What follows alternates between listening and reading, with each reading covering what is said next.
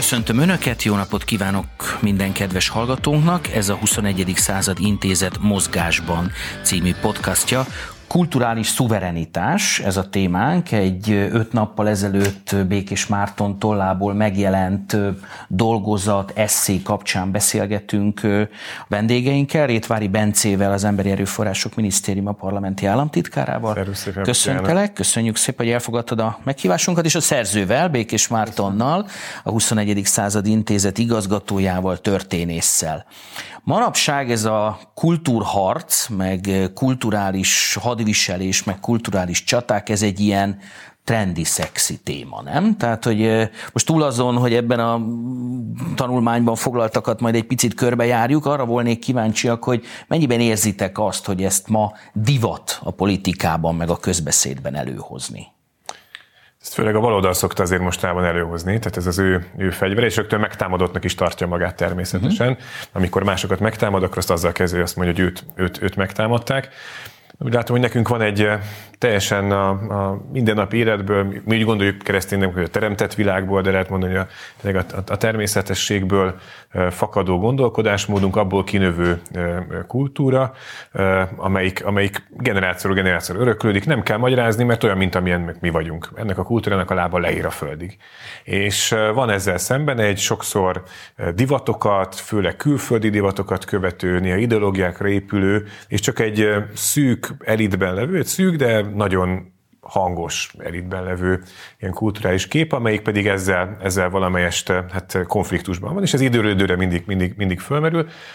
Nálunk ugye egyfajta állandóság van, hiszen mivel, mivel a, a, földből gyökerezik, tehát ezért, ezért és, és az emberi természetből fakad, tehát amilyenek mi vagyunk, mi magyarok itt Közép-Európában, ezen az éghajlati övön, négy évszak változásával, ezzel a történelemmel, azzal a habitussal, amivel mi magyarok rendelkezünk, ez, ez, ezen páratartalommal jött létre ez a, ez, ez a kultúra, ezért ezt nem kell magyarázni, nem kell újra és újra alkotni, hanem ez, ez jön belőlünk, és viszont a másik az ideológiák, a, a divatok azok, azok változnak, mint hogy a stílus örök a divat változik, változik. Nálunk is ez a, a jobboldali stílus az, az, az örök, hát a baloldali liberális divatok azok meg változnak. Bocsánat, Marci, rögtön a, a, folytathatod, de ez most, tehát, hogy tulajdonképpen azt mondod, vagy elkezdheted, e, e, azt mondod, hogy tulajdonképpen a polgári nemzeti oldalnak nem is érdeke ez a kulturális vita?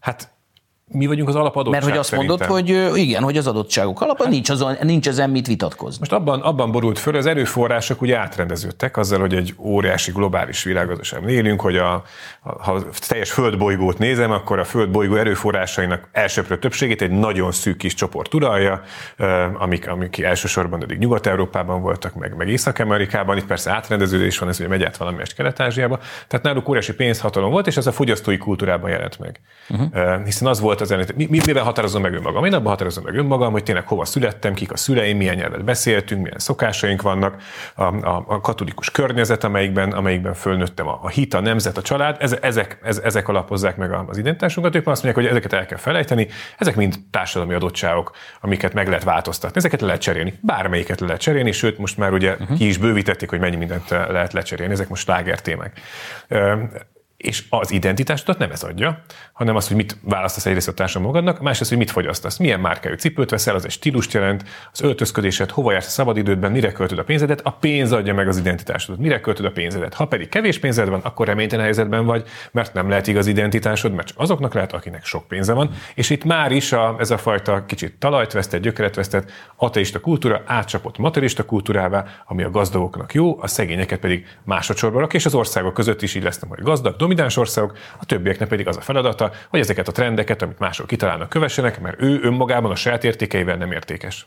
Na, erről a globális megközelítésről majd még beszélünk, bocsánat, de... Nem, nem tudom szó nélkül hagyni az előbb elmondottakat, mert hogyha írnék egy könyvet a konzervativizmusról, erre sor fog kerülni, akkor, és mondjuk ez egy szöveggyűjtemény lenne, akkor az előbb elmondottakat, ahogy a német mondja, schriftfertig módon, tehát azonnal szövegbe lehetne önteni. Rögzítjük nagyon, ezt az adást, nagyon, úgyhogy meg, tudom, úgy, meg tudom, lesz le a szöveg. lehet, le lehet iratozni. Nagyon tetszett, tehát egy mérsékelt, polgári, konzervatív, azon belül kereszténydemokrata politikus, az ne haragudj, de az így beszél. Magamra Na, ne, ne, nagyon helyes, nagyon tetszett, egy picit azért kany- tetszett, és oda, oda tudom, vissza, én tudom, ahogy hogy mi, igen, mi igen, a... igen, igen. mi- mi- Trendi a Így kultúr- van, kultúrharc. nagyon, nagyon, és tényleg viccet félretéve, az egészet abszolút nem ironikusan mondtam, hanem pont az, az, hogy ez egy olyan expozé volt, egy olyan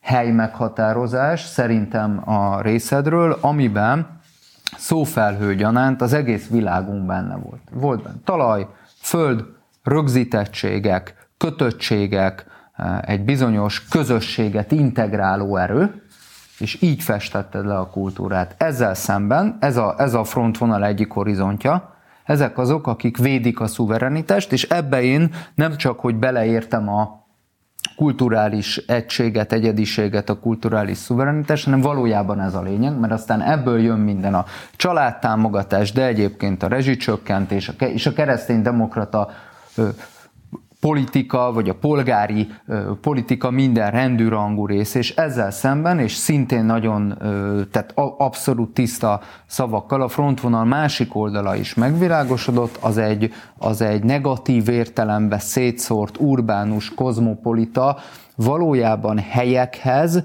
és közösségekhez nem kötődő világkultúra, amely mögött hát szintén van erő, csak az nem a, és ez is elhangzott a, a, abban, amit mondtál, hogy az nem a választók ereje, hanem az a nemzetközi nagytőke ereje, amelynek üzleti logikája van. Ez a két frontvonal létezik, és még azt sem mondanám, hogy nagyon leegyszerűsítettük a, a dolgot. Ami a lényeg, az is elhangzott, Úgyhogy most csak kommentálom, amit, amit Bence mondott, mert nagyon világossá válik az, hogy viszont a kulturális elit, a kultúra meghatározó posztjai, bástyái a a globális oldalnak a, a kulturális ritmikáját és, és ö, ö, diktátumait követnék, amikor kultúrharcról beszélünk, nem mi, mi kultúrbékéről beszélünk. Szerintünk a kultúra nem háborús terület, hanem a nemzetet integráló erőforrás összesség. Amikor kultúrharcról hallunk, akkor általában a globalista oldal azt nevezi kultúrharcnak, ami, amikor mi is szeretnénk egy bázist, egy színházat, egy könyvkiadót, egyáltalán, hogy a szavaink ugyanolyan súlyjal érvényesüljenek, ugyanolyan tisztasággal, mint a másik oldalnak a, hát gyakorlatilag globális hangorkánya. Erről van szó. Kultúrharcot ebbe az országba, de egyébként világszerte is a konzervatív kereszténydemokrata erők ellen vívnak. Nem, nem mi vívjuk. A Látószög blogon jelent meg ez a bizonyos írásod, a kulturális szuverenitásról szóló írásod, amiből és most megpróbálok egy kis vitát vagy ellentétet generálni köztetek, nehéz. majd meglátom, hogy sikerül-e. Azt írod benne, hogy azt mondja, hogy a lehető legtágabban értett kultúrának része a politika is, mondod. A kultúra az a burok, amelyen belül a közösségről szóló döntések meghozatala zajlik, vagyis nem a politikán keresztül kell beszélni a kultúráról, hanem fordítva a kultúrán keresztül a politikáról. Mit szól ez egy politikus? Gondolom nem ért egyet vele. Hát nyilván a, a kultúra az messze-messze tágasabb, mint a, mint a politika. Valóban, hogyha egy organikusabb államfejlődés van, amiben nincs annyi törés, mint a mi 20. századi történetünkben, történelmünkben, a tanácsköztársaktól a rendszerváltásig, amelyek nagy-nagy kurzusváltások voltak, akkor ez még inkább igaz, hogy a, a kultúra egy ereje, és a, a kultúra kultúrája adja, adja a politikai kultúrát is. Itt nálunk a, a változások miatt az államnak ebben, ebben nagyobb befolyása volt a 20. században, és, és ez az örökségünk a 21. században is, de, de valóban így van, hát ha végignézünk országokat, mint én, Ausztria, ott is van egy társadalmi kultúra, ami egy politikai kultúrában is meg, megjelenik. Ezt innen nem, nézve... nem gond egy politikusnak azt elfogadni, hogy van egy bővebb kulturális látószög, vagy nem is tudom, spektrum, amin belül hát igen, a politika az egy rész, és tulajdonképpen azt írja Marci, kicsit alárendelt is a politika ennek a bizonyos kulturális megközelítésnek. Nyilván alárendel, de a politika, amikor van lehetősége alkotni, akkor nyilván ezt is befolyásolja. De tehát konzervatív, jobboldali gondolkodású emberek vagyunk, a valóságból indulunk mindig ki. Tehát megvannak az adottságaink, amik között valaki a saját politikai cél szerint megpróbálja alakítani a, alakítani a világot, de nyilván ebben a kultúra, tehát mivel tehát az általános iskola első osztálytól, vagy lehet, hogy nem már az óvodában, mert ott, amikor a meséket, meg a mondókákat megtanulják a gyerekek, tehát ott, ott kezdődik a kultúra, meg előtte nyilván a családban, hogy mire az oviba kerül, de hát csak az állami részét nézem, tehát a családon túli részét a, a közös kultúráknak, akkor is ez, ez, ez a, tényleg az első életpillanatainktól kezdve, kezdve megvan. Ez nyilván erősebb, mint, mint, mint maga, maga, maga a politikai kötődés. Minden ország, amilyen a közlekedési kultúrája, meg a társasházi kultúrája, olyan a parlamenti kultúrája is. Volt szándékodban egy picit a politikát és a politikai csatákat a háttérbe szorítani ezzel a mondattal, vagy jelentőségüket csökkenteni? Az, hogy a politika és a kultúra között valamiféle alá-fölé rendeltségi viszony lenne, ezt nem gondolom, szerintem mellé rendelő uh-huh. viszony van, ha e, egészségesen működik. Inkább arról szól ez, hogy volt itt Magyarországon mondjuk 20 évig egy hegemon kurzus, ez úgy hangzott, ez a posztkommunista liberális erők blokkjának volt a politika érvényesítési metódusa, voltak bizonyos szalonok, ahol miniszterelnököket jelöltek ki, aztán voltak bizonyos ö, Egyesült Államokban pánditnak, mondjuk ö, kommentátornak hívnák az ilyesit, bementek a televízióba, szürke kardigánt viseltek, nem mostak rendszeresen hajat, liberális, régi, demokratikus ellenzékhez tartozó liberális értelmiségről beszélek, némileg maliciózusan, akik politikusoknak dedikáltak feladatokat. Tehát, hogy így kell dönteni, aztán ha nem úgy döntött szegény politikus, aki egyébként vására vitte a bőrét a választáson, akkor ők írtak egy petíciót, mondjuk egy úgynevezett reform szövetségbe tömörültek a neoliberális reformok áterőltetése során, mondjuk a bajnai kormányban aztán lehetne ezt még sorolni. Most teljesen máshogy van, most egy, egy régebbi hagyomány tér vissza, és ha már az emmi részéről van itt valóban egy politikus, akkor nézzük meg az emminek a, a, a, a szavajárásai, a viselkedése, a Klebelsberg központok mind-mind visszamennek a 20-as évek Betlen féle széles, nyomtávú kulturális építkezési korszakára, amelynek egy államtitkár, egy Kornis Gyula volt a, ugye a, a szellemi vezetője, egyébként piarista egyetemista, tanár, filozófus, egyetemi ö, oktató, és ő volt az, aki meghatározta például azt a mottót is, amit a szöveg elejére írtam, hogy a szuverenitás az a mező, amit az állam bejár, és ebben nem csak állami eszközök, hanem a polgári társadalom eszközei, az egyházpolitika,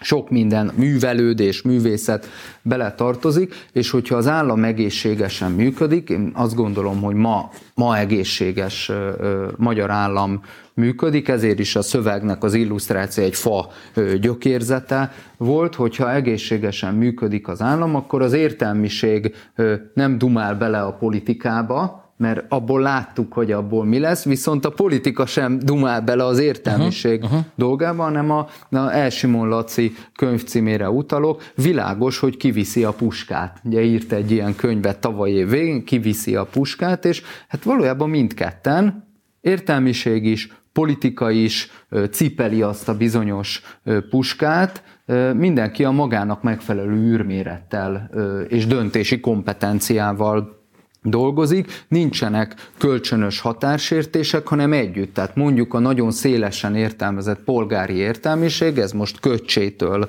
értelmezhető a folyóirat kultúráig, ami a jobb oldalon Magyarországon nagyon jó és nagyon színes, ez is dolgozik, és hát immár lassan 12 éve van egy olyan nemzeti kormány, ami mondjuk a kultúrafejlesztést, infrastruktúrafejlesztést, oktatásfejlesztést komolyan veszi, komolyan gondolja. Ebben a bizonyos térjünk vissza, vagy megint rátérek egy másik metszetére ennek a bizonyos tanulmánynak, Látószögblogon, tessék szíves lenni elolvasni, Kulturális Szuverenitás című, című írást, az a címnek megfelelő fogalmat javaslott bevezetni. Veszélyben van ma Magyarország kulturális szuverenitása? Minden országnak, minden generációt veszélyben van a kulturális szuverenitása, mert hogy, egy, hogy régen idézhetném, hogy egyetlen egy nemzedék is elfelejt ezért küzdeni, és nem tesz semmit, akkor az, az, az elvész. Tehát ha azt várnánk egy államtól, hogy ne tegyen semmit a kulturális szuverenitás, és általában szuverenitásra védelmében, tehát kulturális, gazdasági, népesség, terület, nyelv, stb. Tehát minden, minden, ez olyan, mint a Coca-Colától azt kérnénk, hogy most tíz évig függesse fel, hogy nem reklámozza önmagát. Mert az emberek eldöntik, hogy akarnak-e Coca-Colát, így vagy sem. Nyilvánvalóan percek alatt vége lenne, és nem, nem is várjuk el tőle, hogy, hogy, hogy, hogy ne, ne próbálja védeni saját magát, és ne próbálja népszerűsíteni saját magát. Így az államoknál is ez egy sokkal magasabb rendű közösség, az egy gazdasági társaság, profit érdekelt, teljesen más, de mégiscsak egy, azért mégiscsak egy egész világot letaroló fogyasztói kultúrának, a McDonald's, Coca-Cola, meg a rágógumi, ezek egy ilyen jelképei voltak. Ezt, mit adott az amerikai hegemóniájú világrend a, a, a világ népességének? Hát ezek, ezekben is tett, tetten érhető. Szóval igen, a kultúránk persze mindig veszély, veszélyben van, mert hát azért ez egy Kárpát-mence egy ilyen csinos része itt Európának, sokaknak megtetszett már a történelemben, volt, aki fegyverrel jött, volt, akik betelepültek, aztán a unokatestőreik is betelepültek, aztán már az unokáik már a más unokatestőreiket is áthívták, és láttuk, hogy ez mit eredményezett itt a, itt a történelemben. Hát igenis, nekünk ezt, ezt, ezt meg kell őrizni, mert rajtunk kívül más ugye nem, nem őrzi meg értékes is, és, és valóban ezt tud közösséget teremteni. És most visszalépnék egy egy kicsit absztraktabb szintre, tehát az ember, mint olyan, így antropológiailag. Hogy, hogy van, van igényünk arra, hogy, hogy nyilván a családban éljünk, rokonaink, testvéreink, akiket teljes szeretetben, bizalomban van az ember, de van igénye a természet fölöttire is, mert, mert érezzük, hogy csak nem annyi az egész életünk, hogy egy ilyen bonyolult mikrobiológiai folyamatból fölépül egy nagy szerves vegyület, amit, amit, amit ugye embernek nevezünk, és abban a minden, mindenféle nyirokrendszer működik, és a keringés táplál, és akkor ennyi, ennyi lennénk, hanem mi több, többet gondolunk azért magunkról, valami, valami szellem van bennünk, ezért, ezért mivel van bennünk szellem, ezért, ezért keressük azt, hogy a, ezen 70, nem tudom, 5 éven, amit itt töltünk a Földön, ez előtt, meg ez után mi meg, meg a lelk van. Tehát van egy, van egy transzcendens igényünk is, meg barátok iránti igény, és, és egy része a kultúra iránti igény is. Azért, amikor az ember ott van egy koncerten, komoly zenén, könnyű zenén, a katarzis élményt átél, amit, amit, amit máshol máskor, máskor nem tud, és, és vannak ilyen közös tapasztalataink, közös érzelmeink, katarzisaink, és ezt tesz minket nemzeti közösségi, meg ez, a közös katarzisok persze a közös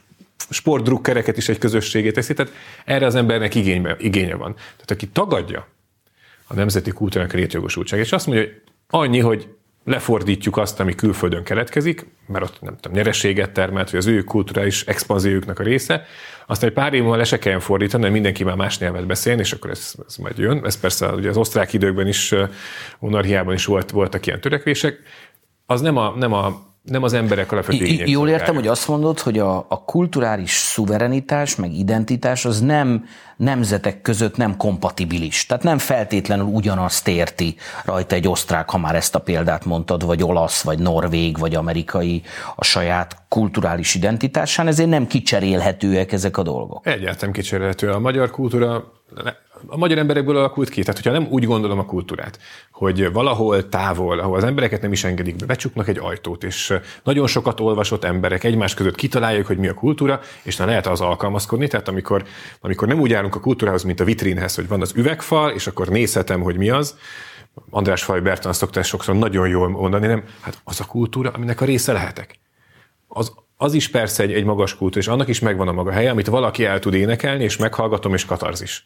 De az igazi katarzis, amikor többekkel együtt tudom énekelni. Uh-huh. Mert, mert, mert, mert egységben van. Amikor az ember egyszer egy, egy zászlót meglobog, tehát egy nemzeti lobogót, ez az olyan érzés, amit, amit más nem tud, nem, nem tud megadni, sem, mert ez mindjárt ugyanazt a, ugyanazt a jelkép torza. Amikor közösen énekelünk valamit, közösen együtt vagyunk, meg, megvan a kulturális alap, az szintén valami olyasmit ad az ember életében, amit más nem adhat. Persze jó, amikor valaki a zenecsatornán megnézi az éppen amerikai slágerlista vezető, de, de az, arra már nagyon ritkán fogunk csak a Last Christmas-re fogunk emlékezni 15-20 év múlva, mert az is mondjuk valami állandó dologhoz kötődik, de a többi, többi slágerből kevés, kevés marad meg, pláne egy generáció múlva. Mi azt képviseljük, ami generációkon keresztül közösséget formál. Ez a nemzeti kultúra. Ők azt képviselik, ami pillanatnyilag egy fogyasztásban valóban fölfut, nagy-nagy hype van, de utána, utána az ugye az előzők, ugye ez is így, így, így, így el, el, elpárolog, és, és, és nem, nem marad nyoma. Ezért fontos a miénk, mert ez állandó, az övék mindig idéglenes. Mhm. Mi volt, vagy mi az ambíciód a kulturális szuverenitás fogalmának a bevezetésére tett javaslatoddal? Valamilyen olyan egységfogalmat, vagy valami nagyon horizontális, és tudom, talán, talán kicsit sok, de valami mindent lefedő álkulcsot, vagy, vagy mindent nyitó kulcsot adni a, a gondolkodás kezébe, politika kezébe, hanem a, csak hogy gondolkodjunk erről, ami mindent lefed, és hát nem, nem, nem tudom megint megállni, hogy ne kommentáljak, mert, mert nagyon tetszett, amit Bence elmondott, ebben minden benne volt, és innen is kell indulni, meg ide is tér vissza az egész, hogy közösség nélkül nincs kultúra, és kultúra nélkül meg nincs közösség. Szóval most saját farkába harapó kígyó, vagy tyúkt és tojás analógia, ezeket fel lehet sorolni, de mégiscsak arról van szó, hogy a, az emberek hozzák létre a kultúrát, és speciális kultúrát hoznak. Magyar kultúra az, az egy speciális részegész. A magyar, az a magyar nyelvbe van kódolva, a szavaink kapcsolatába, a tájnyelvi kifejezések, ami kötődnek az ország valamilyen éppen úgy létező adottságához, ahogy az van a kultúra, az valóban olyan, mint egy növésterv, mint egy erdő, hogy az, hogy az hogy nőtt ki, éppen az a fa, azt nem tudjuk végigkövetni, ez a generációkon keresztül van, viszont ha egy-egy ilyen fa kidől, akkor annak nagy az aja. És ez a, ez a problémám a, a, a mostani korunkkal is, hogy, hogy van egy közösségi átöröklött kultúránk, folyamatosan jönnek létre Magyarországon kiváló kulturális terméket, itt a könyvtől a, a, a stadionokon át egészen a, a, a dalokig, mondjuk, mondjuk egy, egy tüntetés ö, ö, dialektikájáig, a békemenetre utalok például az is kultúra ugyanis, hogy azt, hogy éljük meg a határon túli magyarsággal kapcsolatos viselkedésünk, valójában minden kultúra, férfinő kapcsolat, amit és a családi, szülői, transgenerációs kapcsolat, amit itt Magyarországon meg szeretnénk őrizni, úgy, ahogy mi kaptuk, az is kultúra. És azt gondolom, hogy ez bizonyos pontokon veszélybe kerül. És nem úgy kerül veszélybe, hogy ide jön valaki, jól megszáll minket, és nyelvcserére kényszerít, mert ilyet gyakorlatilag a szovjetek nem hajtottak végre, tehát konkrét nyelvcsere az nem volt, tehát az orosz nyelvtanítás hegemóniája volt nagyon sokáig, aztán már utána németet, franciát, olasz is lehetett tanulni, de hát ez valóban egy, egy kétnyelvűség, vagy de még a hivatal viselésbe se követeltek ilyet, még, még az osztrákok sem, 1844 után ők is feladták ezt a törekvést. Most mi van? Most az van, hogy az Európai Bizottság kiadott, kiad egy szószedetet, hogy az Európai Bizottság struktúráiban hogy kell használni a nyelvet. És aki a nyelvet meghatározza, az aztán hosszas idő múlva, de az egész meccset megnyeri, és csak egy pillanat ez, hogy ha az Európai Bizottság saját körén belül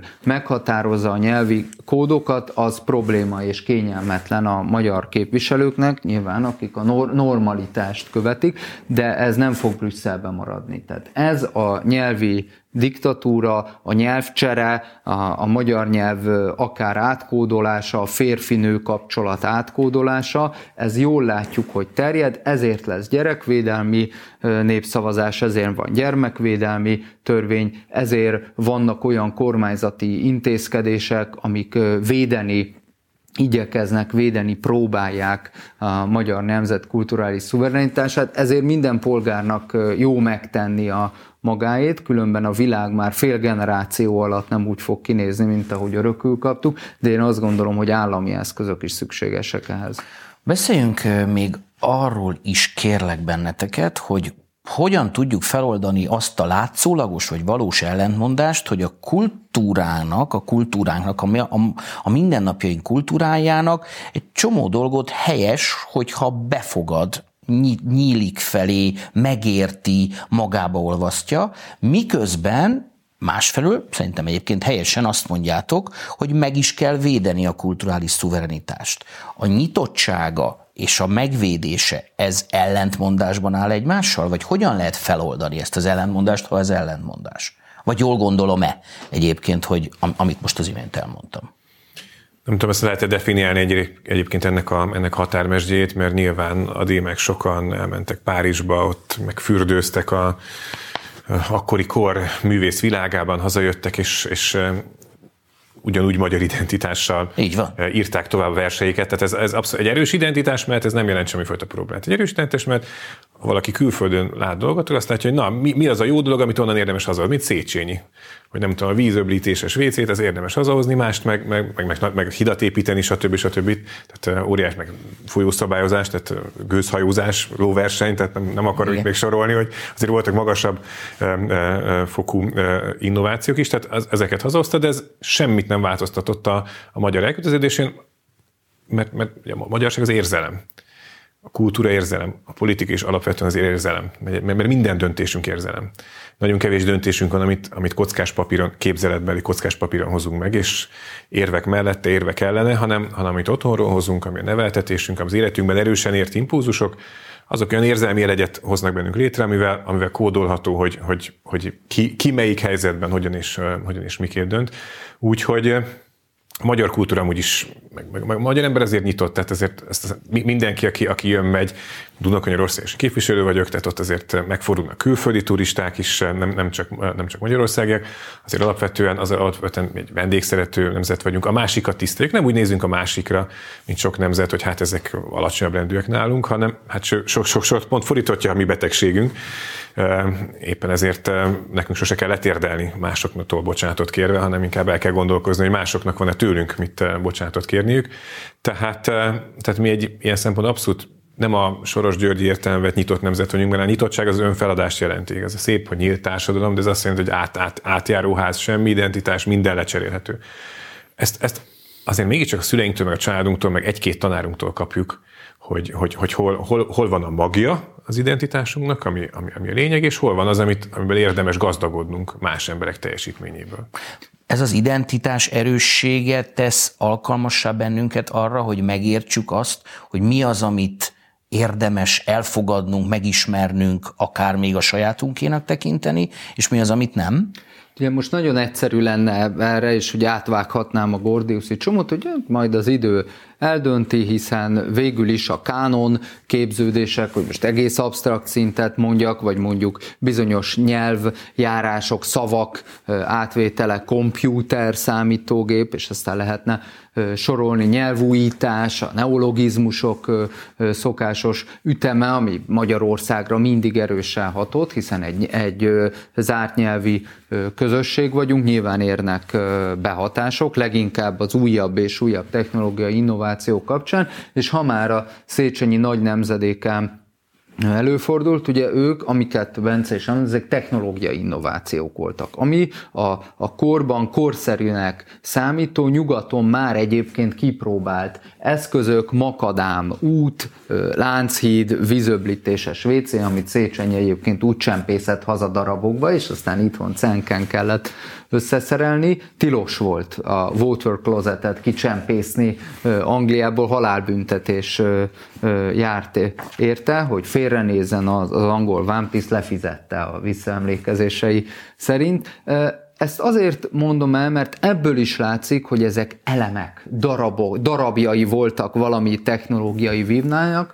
Most a kultúra kapcsán másról van szó, amikor az inté- bevett intézményeinket akarják megváltoztatni, például a család definíciójának fogamát, például a nemzet demográfiai összetételét, szeretnék megváltoztatni, vagy letérdelésre kényszerítenének kulturális hegemóniájuk révén sportolókat úgy, hogy Magyarország egy keresztény ország, itt rabszolgatartás nem volt soha, sőt, már Kálmán törvényeibe benne van, hogy aki Magyarországra jönne böszörmény, tehát keleti ember, és Magyarország határain kívül rabszolgát tartott, az Magyarországon nem kereskedhet nem Magyarországon, Magyarországon kívül, ha már ilyet elkövetett, ak- akkor ide már nincsen út. Tehát ezzel csak azt szeretném mondani, hogy Magyarországnak a, a nem is, mert Bence is reflektált erre, hogy ez a nyitottság, ez a tolerancia szó talán nem is, nem is megfelelő,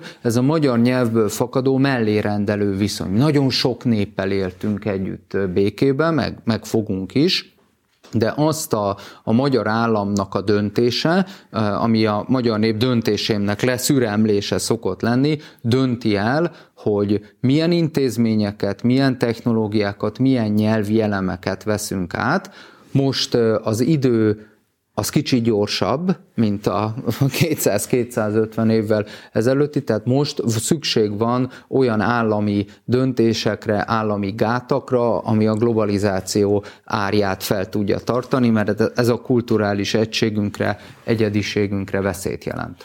A kulturális szuverenitás megőrzése kapcsán hosszan értekezel ebben a, ebben a tanulmányban arról, hogy mik azok a konkrét, tetten érhető, újságban olvasható folyamatok, ahol látjuk azt, hogy a kulturális szuverenitás megsértése, vagy a szuverenitás elrablása az, az megvalósul. A menekült válságtól kezdve, a migráns kultúrán keresztül, a minden, hogy, hogy konkrét példát mondjak, mindaz, ami mondjuk a fehér orosz-lengyel határon zajlik, hibrid háborúként és, és egyéb ilyen szakszavakat kénytelenek vagyunk megtanulni, ezek ennek a leképeződései. Ez a háború, ez itt van a, nem, a, nem, a kulturális szuverenitás megszerzésért vagy elrablásért folytatott háború, ez itt van a itt van a mindennapjainkban? Ezeket látjuk, ezeket éljük át? Én úgy érzem. Én úgy érzem, hogy az a fajta, ugye hibrid háborúnak nevezük, amikor nem katonai eszközökkel történik a hadviselés, az lehet pénzügyi, demográfiai, Csak az, azért kérdezem informatikai. Ezt, hogy az, amit írsz, az, az nem egy csak egy teoretikus nem is tudom, eszmefuttatás csomag, hanem közben ennek azt mondod, hogy itt látszódnak a mindennapokban a, a, a leképezések. Nézem a híreket, bekapcsolom a tévét, és akkor ehhez a nagy elmélethez, ehhez a nagy horizonthoz oda tudom kapcsolni, amikor Magyarországot migránsok befogadására köteleznék, amikor nyelvi kódok átírása történik, amikor tőlünk, hál' Istennek, időben, térben, távoli területeken történnek úgynevezett fai probléma élesítése, Soros György mesterkedése, akkor, akkor a, a hírekben ez néha olyan nagyon távolinak tűnik, de én tartok attól, hogy ez, ez, ez itt van a küszöbünkön. És akkor ezzel megérkeztünk a politika terepére, mert a politikának na ezzel már komoly, hogy mondjam, aktuális dolga van. Hát egy ország olyan helyzetbe jut, hogy mondjuk a média világát nézem, hogy a legnézettebb tévécsatornái külföldi kézben vannak. Hogyha a saját tankönyv külföldi kézbe adja. Mert ugye ez, ez, ez volt 2010-ben. Tehát a tankönyvektől a legnagyobb kereskedelmi csatornákig minden külföldi kézben volt. Ez azt jelenti, hogy a magyar kultúráról, abból, hogy a magyar diákok mit kapnak kultúraként a tankönyvekből, és hogy a mindennapokban, amikor valaki este hazamegy, bekapcsolja a tévét, és az megy a háttérben, vagy figyeli, milyen film megy, milyen műsorokban kik beszélgetnek és miről, ezt nem Magyarországon döntötték el. Egyiket sem. Ez a kulturális szólításnak a feladása. És nyilván az ember, egy ország nincs kultúrája, akkor az ország nem, nem létezik. Tehát Jugoszláviát létre lehetett hozni, de mivel a jugoszláv kultúra nem létezik, még más betűkkel is írtak, ezért, ezért szétesett, és csehszlovák kultúra sem létezett. Párizsban kitalálták, nagyon okos emberek magukra zárták az ajtót, és kitalálták, hogy hát ilyen pánszláv államokat létrehozunk, mert ez milyen jó pofa. Ezek ott nem jártunk még ott, de ezek által mind szlávul beszélnek, hát akkor egy ország biztos jól érzik majd magukat. Gondoljunk bele, hogy mi, mi is összezártunk volna, keletről néztünk volna egy nyugati országokra, mi lett volna. Tehát nem volt közös kultúrája, erőszakkal egy ideig, meg ami hidegháború, meg a frontok úgy húzottak, meg a geopolitikai viszonyok a világban, amíg, amíg, amíg összenyomták ezeket a nemzeteket, különböző kultúrai nemzeteket egy, egy államba, addig, addig egybe maradtak, mert külső erőkényszer volt. De amint, amint megszűnt, szét, szétestek, és mindenki a saját irányába ment, és a saját kultúrájára építette a, a saját nemzetét. Tehát ez alapvetően minden nemzetben benne van, de hogyha elkezdi tényleg a stratégiai, stratégiai dolgokat kiengedni, hogy nem, nem, nem magyar emberek, nem Magyarországon döntsenek erről, akkor ez valóban a szók, a témákat, hogy mi a fontos téma és mi nem fontos, nem tudom, hogy legenda vagy igazság, de mondták, hogy még a rendszerváltáskor az akkori szociáldemokrata párt, Petrosovics Anna, kevesen ismerik szerintem a nevét, plakátkampány, az, az volt a 90-es első választásnak, bár én is akkor még 10 éves voltam, tehát nem nagyon emlékszem, hogy személyesen csak ilyen, de rengeteg plakát volt az, az volt akkor a fő, fő, fő hadszintér, és akkor azt hiszem talán a valamelyik nyugat-európai testvérpárt, szociáldemokrat párt fizette a kampányokat, és abban segít, hogy lefordította a kampányokat, és akkor itt kiplakátolták azt, és az egyik plakát az, hogy hova tűnt a hal. Mert ez ott az ő országokban, ott 90-es évek előtt valamelyik választás, ez volt a fő téma, valami korrupciós vagy ügy vagy botrány, és hát akkor át, át lefordították és kirakták itt is, de mindenki nézte, hogy hová tűnt a hal. Hát most egy rendszerváltáskor Magyarországon a szociáldemokratákra szavazak, vagy sem, ez nem, nem, nem befolyásolja. Tehát ilyen ez, ezen nevetünk, de amikor kiengedjük a saját kultúránkat meghatározó akár szűkebb kultúrát, a könyvkiadókat, akár a nemzeti tankönyvkiadót, rész, szélesebb, akár a média világát, hogy az ott, ott, ott, ott, ott meghatározó folyamatok külföldön dőlnek el, ilyen röhelyes helyzetbe hozunk magunkat, csak az ott már tragikus, az ott nem komikus, hanem tragikus, mert onnantól kezdve tényleg a magyar emberek gondolkodását nem a természetes magyar gondolkodás, hanem egy másik nemzetnek, akár nem is ártó szándékú, de nyilván másként gondolik egy német, egy angol, egy francia, vagy egy amerikai, mint, mint mi magyarok, mert mi azért szerintem rafináltabbak vagyunk. Tehát, tehát másként gondolkodik, át, át, át próbálja akkor formálni, az ő képére akar formálni minket, már pedig miért kéne minket az ő képükre formálni, mint, mint hogy mi sem akarjuk őket a saját képünkre formálni. Gyors kérdés a végére. Kulturális szuverenitásért, kulturális szuverenitás megőrzésért, vagy éppen elvételért folyó, folyó küzdelemről beszélgettünk hogyan áll Magyarország ebben a küzdelemben. Derűsen, optimistán nézhetünk, vagy éppen pessimistán, és elkeseredve a, a jövőbe, arra kérlek benneteket, hogy erről gyorsan mondjatok véleményt, hogyan, Én hogyan nagyon röviden szerintem egyre több a hal. Szerintem jól állunk. Én azt gondolom, hogy 12, 11-12 évnyi ilyen kormányzás, ami ez azért, azért adjuk hozzá az első polgári kormányzás idejét, ez már majdnem 15 év, az már pont a rendszerváltoztatás fele, óta eltelt idő fele. Egyébként a rendszerváltoztatás ígéretének beteljesítése, egy új korszak építéshez, ehhez szükség van infrastruktúrális fejlesztésre, minisztériumra és finanszírozásra, új intézményekre, MMA-ra, M5-re lehetne, hála a jó Istennek sorolni, de szükséges hozzá a polgári kezdeményezés, az értelmiségi munka, én úgy gondolom, hogy ez, ez is egyre jobban halad, de hát mindig vannak a horizonton új, új veszélyek, új fejlemények, ez itt Közép-Európában, különösen a Kárpát-medence gravitációs középpontjában az élet már csak ilyen, úgyhogy nem áll meg. Hogy látja a politikus? Hát a október 23-án a város két pontján lenéztünk, a békemeneten és a baloldalnak a tüntetésén. A részvevők számán kívül még egy valami nagyon szembeötlő lehetett, hogy az egyik oldal tele volt nemzeti színzászlókkal, a másik oldalon meg keresve sem nagyon lehetett találni. Több pártzászlók voltak, és, és több, több szivárványos zászló volt, mint, mint nemzeti színű zászló. Tehát olyan szempontból valóban jól állunk, hogy az elmúlt 11 évben Magyarország nem csak gazdaságilag erősödött meg, nem csak gazdaságilag át, sokkal erősebben szilárdom a saját lábára, hanem, hanem kulturálisan is. És az intézmények elhangzottak, nem akarom idézni, nem akar a kommentár főszerkesztőhez kommentárt fűzni. Tehát, eh, tehát ez, ez, ez valóban így van, az nincs meg. Pontosan a posztkommunista túloldal, hogy a kommunizmusról örökölt gondolkodásmód van a, van a túloldalon, hogy, hogy nem egy nemzeti baloldal van, vagy nemzeti liberális oldal Magyarországon, hogy a túloldalon mindennek a tagadása van. Egy totális tagadás. Sok oka van, most nincs már időnk, hogy kifejtsük, de annyira totális tagadás van, hogy még ezt a nemzeti, még, még, még azt se szavaz, minden, minden, mindenki, aki ott ül a patkó túloldalán mindenkinek a, az édesanyja nő és az édesapja férfi, de ezt nem szavazza meg az alaptörvényben, mert az ideológia fölülírja a, a, a mindennap, mindennapi tapasztalatot. Mert, mert bárki elmegy bármelyik szülészetre, csak ilyen gyerekeket talál, de ennek nem mivel ideológia nyomás van rajtuk, ezért a mindennapi tapasztalat és a biológia törvényei ellen is az ideológiát választják. Fontosabb az ideológia, mint a biológia nekik. Tehát eh, ha, ha, ezen, ha ezen nem sikerül eh, eh, tovább lépni, és nem sikerül tényleg legalább ezekben a kérdésekben, hogy, hogy, hogy, hogy tényleg a legfontosabb nemzetstratégiai részei az életnek, azok, azok elsősorban magyar emberek által eldönthető struktúrában legyenek, és, és ne, ne legyen minden külföldi kézben, ezt még, ezt még a hosszú távon el kéne mert addig a nemzeti gondolkodásnak, nemzeti szuverenitásnak és a nemzeti kulturális identitásnak és nemzeti kulturális szuverenitásnak csak a, a, a jobb oldal az áloga, addig, amíg ez így van, amíg a, amíg a bal oldal mindent tagad, és nem, nem, nem húz meg egy, egy mércét, hogy e fölött konfliktus, ez alatt egyetértés. Ez, ez, ez kéne, amelyik ország sikeres, annál ez megvan. Mert, mert, mert egy, egy, egy Németországban, de amit én tapasztaltam még egy Spanyolországban, más országban is, van egy rész, ameddig ők elsősorban spanyolok, és akkor utána jobb és baloldaliak.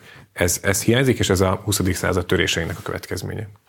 Létvári Bencével és Békés Mártonnal beszélgettünk kulturális szuverenitásról. Köszönöm szépen a gondolataitokat, érveiteket. Tartsanak velünk, tartsatok velünk máskor is a 21. század intézet mozgásban, beszélgetéseiben. A Látószög blogon pedig mindenki legyen kedves elolvasni Békés Márton kulturális szuverenitásról írt eszéjét, izgalmas és, és érdekfeszítő gondolatok vannak. Szerintem mindenkinek meg fogja mozgatni a fantáziáját. Békés adventi időszakot köszönjük a figyelmet. Thank you.